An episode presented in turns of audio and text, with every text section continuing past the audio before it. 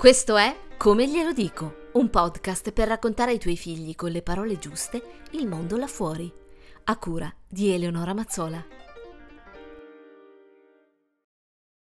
Oggi parliamo di nonni.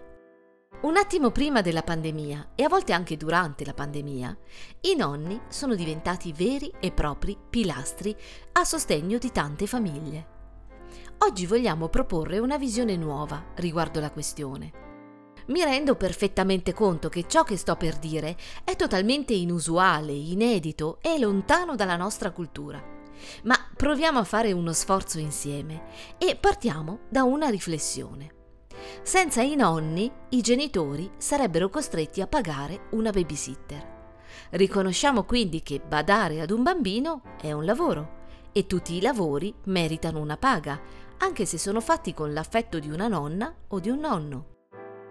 È sorprendente che la nostra società stia combattendo il gap economico tra gli stipendi degli uomini e quelli delle donne e le donne, a loro volta, non riconoscano il lavoro di altre donne, le loro madri o le loro suocere. È un cortocircuito.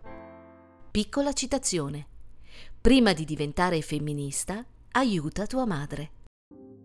È difficile per i genitori dimostrare riconoscenza ai nonni ed è altrettanto complesso riuscire a pagare una nonna che non vuole assolutamente essere pagata.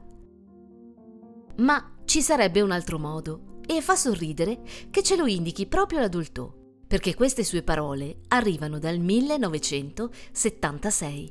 Dice l'adulto. Il giorno in cui i bambini non avranno più bisogno di essere sorvegliati, si potrà dire alla nonna, vedi, una babysitter ci avrebbe preso tanto. Noi non potevamo pagare quel prezzo, ma abbiamo messo da parte per te la metà di quella cifra. Questa somma ti appartiene. Quindi per la nonna ci sarà un piccolo gruzzolo e lei potrebbe rispondere, ma figurati un po', io voglio solo aiutarvi. Beh, pagare a metà prezzo aiuta già molto e questo metodo è sicuramente preferibile a un piccolo regalo di tanto in tanto, perché il denaro acquisito rappresenta per la nonna una libertà. Il giorno in cui il bambino è in età di non essere più sorvegliato, lei riceve in cambio una somma che rappresenta un riconoscimento tangibile per i mesi e gli anni di servizio reso. Personalmente credo che questo sia il miglior manifesto del rispetto mai pronunciato da una donna. Ragioniamoci insieme. Badare ad un bambino tutti i giorni è un lavoro.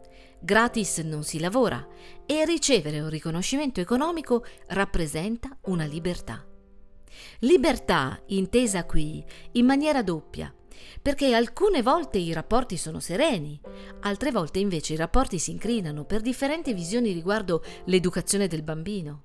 Al minimo disaccordo con la nonna, o quando ad un certo punto arriverà una forma di stanchezza perché i bambini stancano, non ci sarà nessuna via d'uscita. Prosegue l'adulto. Non pagare un lavoro vuol dire mettersi in una situazione di debolezza in rapporto a chi lo svolge per voi. Lui diventa il padrone e chi lo riceve è in obbligo. C'è poi da dire che accanto a tutto questo, ogni conflitto è fonte di sofferenze per il bambino che se ne sente la causa, si sente colpevole.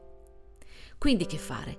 Occorre parlare, dire, spiegare con rispetto le posizioni e intanto preparare questa piccola sorpresa ai nonni e al momento giusto fargliela e celebrare intanto il fatto che ora si ha fiducia del bambino che può cavarsela da solo, ricordandogli di andarla a trovare ogni tanto, la sua nonna speciale.